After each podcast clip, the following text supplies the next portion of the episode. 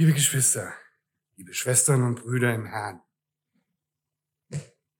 Gott hat einen Plan.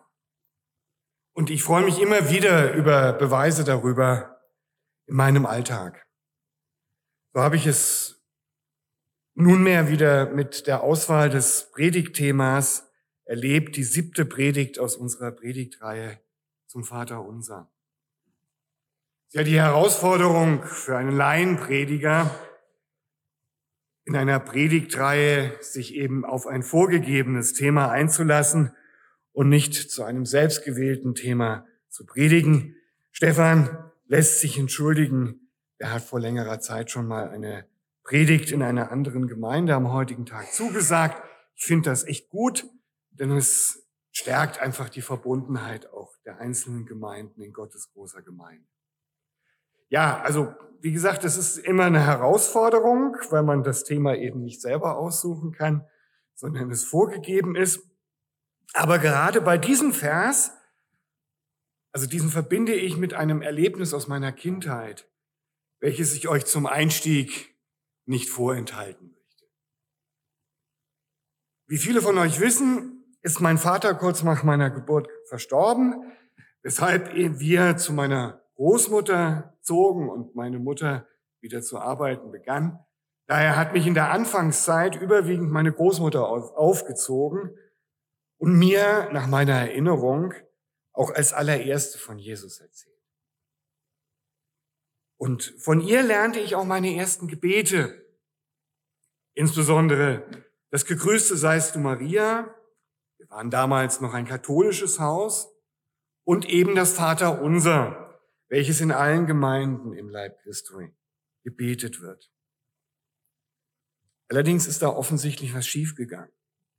Denn in der Anfangszeit, ich muss so zwischen vier und fünf Jahre alt gewesen sein, betete ich nicht, erlöse uns von dem Bösen, sondern ich betete, erlöse uns von den bösen Weibern.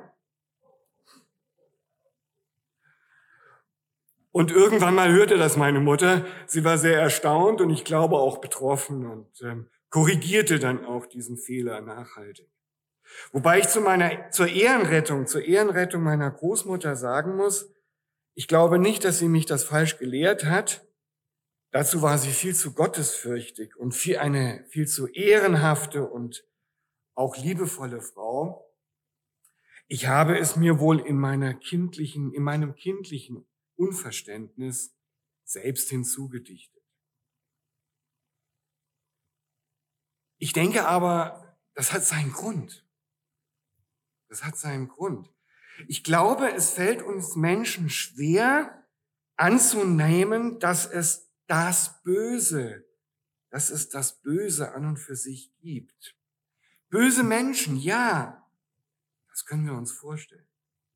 Vielleicht auch eine unglückliche Verknüpfung von aufeinanderfolgender Katastrophen, alles Dinge, die wir mit unserem Verstand erfassen, die wir mit unseren Sinnen wahrnehmen oder auch mit unseren Händen tatsächlich greifen. Aber das Böse. Und so erkläre ich mir heute diese Hinzudichtung eines kleinen Jungen. Ihr werdet es vielleicht kaum glauben, aber häufig, wenn ich heute das Gebet bete, werde ich noch daran erinnert, wie ich damals das Vaterunser betete. Aber vorab, die gute Nachricht, das Böse ist bereits besiegt. Das Böse ist bereits besiegt. In Hebräer 2, Vers 14 lesen wir, weil nun die Kindes, Kinder Blutes und Fleisches teilhaftig sind, hat auch er, Jesus Christus, in gleicher Weise daran Anteil gehabt, ist Mensch geworden, um durch den Tod den zunichte zu machen, der die Macht des Todes hat. Das ist der Teufel. Und in Johannes 3, Vers 16 lesen wir, er hat es getan aus Liebe zu uns Menschen. Denn so hat Gott die Welt geliebt, dass er seinen eigengeborenen Sohn gab, damit jeder, der an ihn glaubt, nicht verloren geht, sondern ewiges Leben hat. Welch unglaubliche Gnade uns aus Liebe zuteil geworden ist. Ein Vater, Gott Vater, gibt sein Kind, damit wir, damit ich leben kann. Etwas, was ich annehmen und glauben kann, was ich jedoch selbst als Vater mir nicht vorstellen kann. Welch unglaublich große Liebe. Aber wenn wir tatsächlich glauben, dass durch Jesu Opfertod am Kreuz das Böse in der Welt besiegt worden ist, weshalb lehrt uns Jesus in dem Vater unser zu beten, erlöse uns von dem Bösen? Weil es trotzdem nach wie vor in der Welt existent ist. Wenn wir das heute Morgen so verniedlichend gesehen haben, ja, das Böse ist. Und auf dieser Welt immer und überall. Jesus selbst erklärt uns in diesem Gleichnis, was wir gerade gehört haben, dass ein feindseliger Mensch Unkraut gesät. Und der Herr, also der Eigentümer dieses Ackers, sagt eben, erst zur Erntezeit soll das Unkraut zusammengelesen und verbrannt und dann der Weizen geerntet werden. Aber so lange ist es in diesem Acker, dieses Unkraut. Und ist da natürlich auch wirksam. Das heißt aber auch, solange wird die böse Frucht des feindseligen Menschen noch wirken können. Dies lässt Gott zu, um die gute Frucht. Diejenigen, welche sich noch zu Jesus bekennen und mit ihm in liebender Gemeinschaft leben wollen, eben nicht zu gefährden. Bekenntnis. Bekenntnis. Das ist eine Entscheidung. Um mich bekennen zu können, muss ich die Wahl der Entscheidung haben. Die Wahl zwischen dem Licht in Jesus Christus und dem Dunkel des ewigen Todes. Wenn jedoch das Böse nicht mehr Existenz wäre, wäre ein aktives Bekenntnis folglich auch nicht mehr möglich. Aber was ist jetzt eigentlich das Böse? Nun, wir haben bereits gehört, es ist der Teufel, die Macht des Todes. Nicht der Tod, der uns alle irgendwann einmal ereilt, bis Jesus wiederkommt, sondern der endgültige Tod, die endgültige Trennung von der Liebe Gottes, das Dunkel des ewigen Todes. Für das Böse steht aber auch die Schlange, die Adam und Eva verführt hat, vom Baum der Erkenntnis zu essen, womit die Sünde in die Welt gekommen ist und das Paradies die Harmonie dieses Einsseins mit Gott Vater getrennt worden ist. Also das Böse ist der Verführer, der Versucher. Und nachdem der Mensch verführt worden ist, steht das Böse auch für den Ankläger, den Staatsanwalt, der uns ob unserer Verfehlung vor Gericht zerrt und anklagt. Im Psalm 109, Vers 6 lesen wir, Bestelle einen Gottlosen über ihn, einen Verkläger, trete zu seiner Rechten. Aber zu Vers 6 gehört im gleichen Psalm auch die Verse 30 und 31. Ich will den Herrn sehr preisen mit meinem Mund und inmitten vieler werde ich ihn loben, denn er steht zur Rechten des Armen, um ihn von denen zu retten, die seine Seele richten. Wir alle erliegen immer wieder den Versuchungen. Wir haben es bereits am letzten Sonntag gehört. Wir können vor Gericht nicht bestehen. Der Ankläger würde dem Richter immer unsere Sündhaftigkeit nachweisen können. Aber durch Jesu Opfertod am Kreuz wurden wir gerechtfertigt, reingewaschen. Letztendlich wurden wir begnadigt.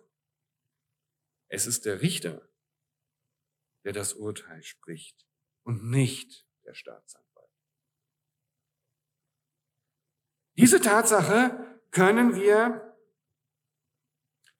vor Gericht bringen, vorbringen, weshalb die Verurteilung zum ewigen Tod unterbleibt. Und ebenso spricht die Bibel in Lukas 10, Vers 18 vom Satan, dem gefallenen Engel. Ich, Jesus Christus, schaute den Satan wie ein Blitz vom Himmel fallen. Auch ein Wort für das Böse.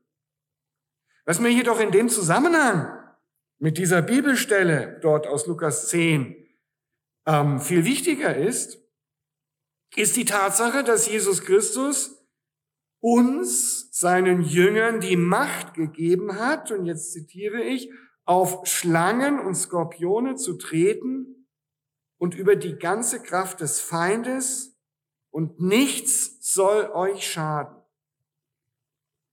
Jesus hatte im Vorfeld dieser Bibelstelle 70 Jünger ausgesandt, jeweils zu zweien, wie Lämmer unter die Wölfe, um seinen Frieden zu verkünden. Und die 70 kehrten wieder. Und sie waren nicht von den Wölfen gerissen worden. Und sie berichteten mit Freuden, dass sie das Böse in Jesu Namen besiegen konnten. Also das Böse ist nach wie vor existent, aber es ist besiegt. Wir haben die Macht, in Jesu Namen das Böse in seine Schranken zu verweisen. Um in den Worten des Liedes von heute Morgen zu sprechen, stellen Sie sich bitte hinten an. Ja, Sie sind nachgegeben.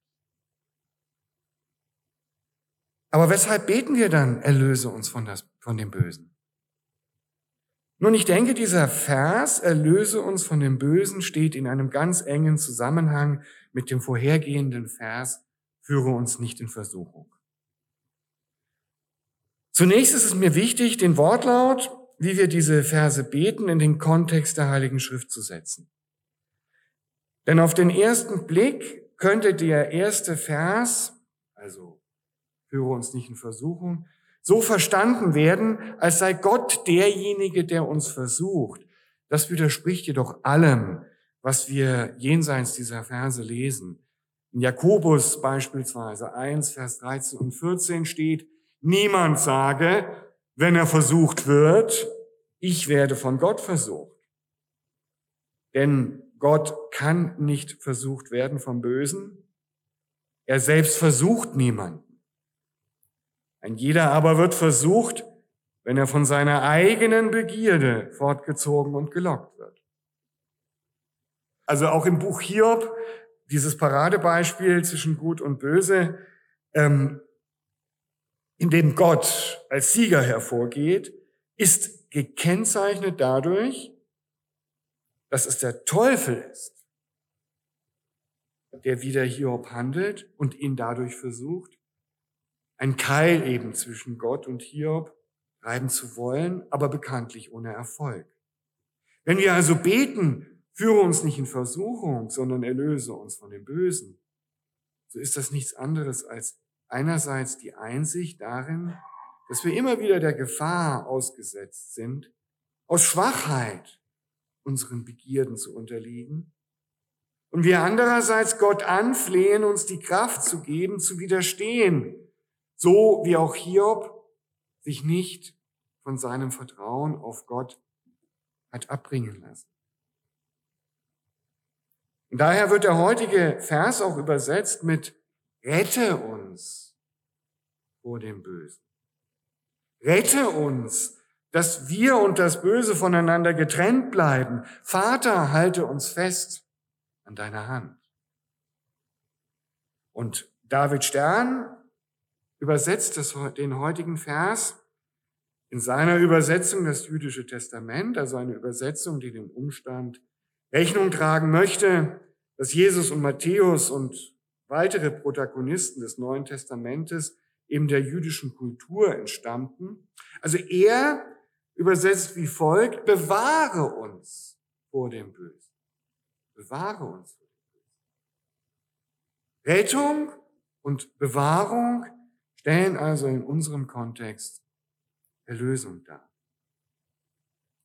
So wie zum Anbeginn der Zeit, nach Abschluss der Schöpfung, durch Gott der Teufel in der Gestalt der Schlange uns Menschen verführt hat, vom Baum der Erkenntnis zu essen, versucht sie uns auch heute noch tagtäglich. Aus unseren guten Bedürfnissen, mit denen uns Gott ausgestattet hat, damit wir eben ein erfülltes Leben führen können, tatsächlich Begierden zu machen um uns, nachdem wir uns zu Jesus bekannt haben, wieder von ihm zu trennen. Das ist seine Absicht. Und wir wissen in unserer Schwachheit und bitten Gott immer wieder aufs Neue, uns die Kraft zu geben, zu widerstehen. Gott ist so die feste Burg, in die wir uns flüchten können vor dem Bösen. Daher erscheint es mir im Alltag ganz wichtig, und Conny hat das am letzten Sonntag auch schon betont, dem Teufel nicht die Verantwortung für unsere Fehlentscheidung zuzuschieben. Es mag wohl sein, ja, er ist derjenige, der uns verfolgt. Ja, er ist derjenige, vor dem wir uns bei Gott eben ähm, Schutz suchen. Aber also das heißt, er ist derjenige, der uns versucht, indem er uns beispielsweise eine fremde, schöne Frau vor Augen führt, wie dem König David, die Bathseba, oder Rauschmittel aller Art in Mengen zur Verfügung stellt, die uns am Ende enthemmen, unseren Geist verwirren und uns dadurch von Gottes Geist trennen. Aber es ist immer noch unsere Entscheidung. Es ist unsere Entscheidung, ob wir diesen Versuchungen erliegen oder eben widerstehen und damit auch unsere Verantwortung. Gott entscheidet nicht für uns. Er ist kein Diktator, der uns seinen Willen aufzwingt. Aber er liebt uns unendlich, allumfassend. Geöffnete Arme. Und aus dieser Liebe heraus dürfen wir ihn bitten, gib mir Kraft zu widerstehen. Und wenn ich falle, was mir persönlich, ich gebe es zu, tagtäglich passiert, bitte ich darum, hebe mich wieder auf. Bewirke, dass ich dich nicht loslasse. Halt mich fest mit deiner warmen und liebevollen, festen Hand nah bei dir. Die Geschichte mit den 70 Jüngern zeigt, wir haben die Fähigkeit, dem Bösen Einhalt zu gebieten, es zurückzuweisen, es zu widerstehen. Und damit tragen wir auch die Verantwortung für unsere Entscheidung. Dafür oder dagegen. Aus guten Bedürfnissen dürfen eben nicht Begierden werden. Die Gier nach was auch immer darf sich nicht zwischen uns und Gott Vater, Jesus Christus und den Heiligen Geist stellen. In Predigter 9, Vers 7 lesen wir beispielsweise, Geh hin, iss dein Brot mit Freuden und trinke den Wein mit frohen Herzen, denn längst hat Gott Wohlgefallen an deinem Tun. Es ist also nicht von vornherein Sünde zu essen, also die Schoki, ja? oder Wein, ein berauschendes Getränk, ja, auch damals schon, zu trinken. Aber genauso finden wir in Epheser 5, Vers 18 das Wort, und berauscht euch nicht am Wein, worin Ausschweifung ist, sondern werdet voller Geist. Also die Grenze zwischen dem Bedürfnis, Gottes Schöpfung in all seinem Reichtum, Schönheit in vollen Zügen zu genießen und der Gier, uns allein auf die Erfüllung unserer Bedürfnisse zu konzentrieren, und damit meine ich nicht nur rein körperliche Bedürfnis, verläuft dort, wo ich das Ziel Jesus Christus in den Mittelpunkt meines Lebens zu stellen, aus dem Augen verliere und nicht mehr zugänglich bin für den von Gott gesandten Heiligen Geist. Zu mir spricht, damit ich ein wahrhaft erfülltes Leben führen kann.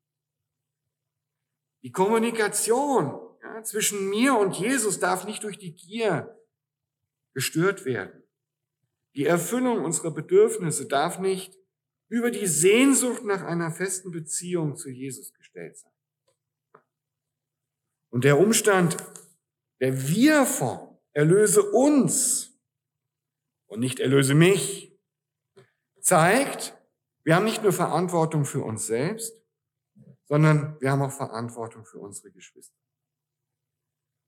Wie wir es aus unseren Familien kennen, bitten wir ja nicht nur für uns selbst, sondern auch für unsere Geschwister in der Gemeinde, hier vor Ort, aber auch darüber hinaus in allen Gemeinden, die zu Gottes großer Gemeinde gehören. Das Böse ist besiegt. Es hat seine Macht über uns verloren. Jesus hat uns die Macht zu widerstehen gegeben. Das Böse ist aber noch weiterhin existent. Gott lässt uns die Freiheit, uns für oder gegen ihn zu entscheiden. Er ist kein Diktator. Gott ist ein liebender Gott. Er ist gnädig. Er hilft uns wieder auf, auch wenn wir fallen. Wir dürfen uns ihm wieder zuwenden, uns immer wieder neu zu ihm bekennen, wenn wir ihm einmal wieder den Rücken zugekehrt haben und unserer Gier erlegen sind, er streckt uns seine liebende Hand hin und wir dürfen sie immer wieder aufs Neue ergreifen. Und daher dürfen wir in all unserer Schwachheit beten und darum bitten, erlöse uns von dem Bösen. Amen.